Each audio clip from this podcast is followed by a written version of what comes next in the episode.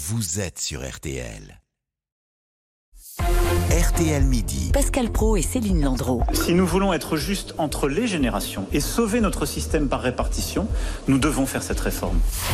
Vous aviez évidemment compris, chers auditeurs, car euh, vous comprenez tout, que je parlais des pistes écartées par le gouvernement dans la réforme des retraites. Oui, Céline. Bah c'était très limpide, Pascal.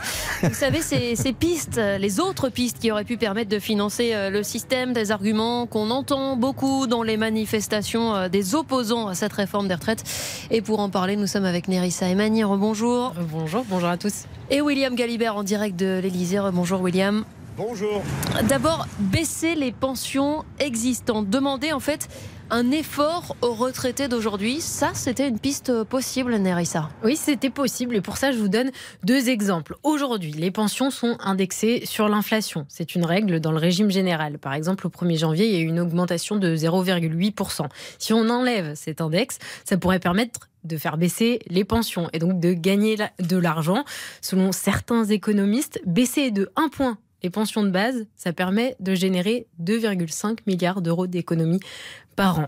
Alors le gouvernement a fait son calcul, lui ça voudrait dire sept cents euros de moins sur les pensions par retraité et par an pour combler le déficit mmh. en deux mille trente. Je peux vous donner aussi un, un autre exemple du coup pour faire baisser ces pensions, taxer ceux qui ont les plus grosses pensions. Ah oui, de on aurait retraite. Pu affiner effectivement les pensions au-delà de quatre ou cinq mille euros, c'était une possibilité. Une possibilité en utilisant par exemple euh, la C S G, un projet là aussi euh, vite écarté par le gouvernement. Évidemment, c'est les gens qui votent et ils votent pour Emmanuel Macron. Autre piste écartée, l'augmentation des cotisations sociales et patronales. Oui, euh, piste évoquée par François Bayrou récemment, mais aussi défendue par les syndicats, l'augmentation des cotisations salariales et patronales. Exemple de la C F T C. Si on augmente de cinq euros les cotisations pour les entreprises et de deux euros pour les salariés, on pourrait faire rentrer six à sept milliards d'euros en deux mille trente, soit la moitié du déficit prévu du régime des retraites. Alors pour le gouvernement, lui, ça veut dire prélèvement obligatoire sur les ménages et sur les entreprises si on, on augmente les cotisations. Et donc là... Euh Ce que prévoit en tout cas Gabriel Attal, mais aussi euh, Elisabeth Borne, c'est que ça va décourager les entreprises à, à embaucher. Une telle mesure, c'est cent cinquante mille à deux cent mille emplois supprimés, selon Gabriel Attal. Nerissa, il y a aussi ce qu'on entend beaucoup dans les cortèges. Pourquoi on ne taxe pas les plus riches, tout oui. simplement ? Et ben d'ailleurs, Oxfam a, a sorti une étude la semaine dernière, selon laquelle taxer à, à hauteur de deux pour cent les quarante-deux milliardaires français, euh, les, les quarante-deux milliardaires français, ça permettrait de récupérer douze milliards d'euros. Donc douze milliards d'euros, ça financerait le déficit des retraites en deux mille trente, totalement. Donc ça veut dire taxer les, les dividendes, par exemple. Merci pour, pour tous les chiffres, Nerissa. On retrouve euh, William Galibert à, à l'Elysée.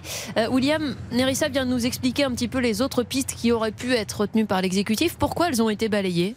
Bah, je ne sais pas si je vous, vais vous être très utile, parce que Pascal a résumé les choses en une phrase. Euh, ce sont des gens qui votent pour Emmanuel Macron, donc ils n'allaient pas... Euh, voilà, les, les, que ce soit les retraités ou les entreprises. En fait, ce sont les limites qu'il a lui-même fixées au cours notamment de sa dernière campagne, en disant « avec moi, il n'y aura pas de hausse des taxes et pas de hausse d'impôts euh, ». Donc à partir de là, les, les solutions, elles sont, assez, euh, elles sont assez limitées. Et puis, euh, vous vous souvenez de ce qui s'est passé quand, au début de son premier mandat, Emmanuel Macron a, a touché à la C S G et a demandé là un effort aux retraités. Euh, il, il a entendu parler du pays et il est revenu en arrière, donc il était hors de question de revenir sur ces schémas-là. Euh, quand vous ne voulez pas de hausse d'impôts, euh, pas de hausse des cotisations salariales ou patronales et pas de baisse des pensions, bah, il reste euh, les solutions qu'on a actuellement, donc l'allongement de la durée de cotisation et, et le report de l'âge. Et, et puis alors au gouvernement, on nous dit... Euh, Mais de toute façon, quelles que soient les pistes qu'on aurait retenues, cela aurait provoqué du mécontentement. Et finalement, on a choisi la solution la moins injuste. Voilà un peu le, le, le package qu'on nous, qu'on nous emballe en ce moment euh, du côté du gouvernement. Merci beaucoup, William euh, Galibert. Euh, dans la rue devant l'Elysée, c'est ce qu'on entendait il derrière vous. Il fait froid, rentrez oui. vite au chaud. Merci, William. William Galibert dans la rue, c'est momentané, bien sûr. Euh, il va revenir dans la rédaction. Tatatin, c'est pas l'homme qui prend la mer, c'est Renaud qui revient et euh, prend la route. For... qui prend la route. Oui, exactement. Et euh, Steven Badry sera avec nous dans une seconde. L'actualité vous concerne. Sur R T L, venez en débattre au trente-deux dix.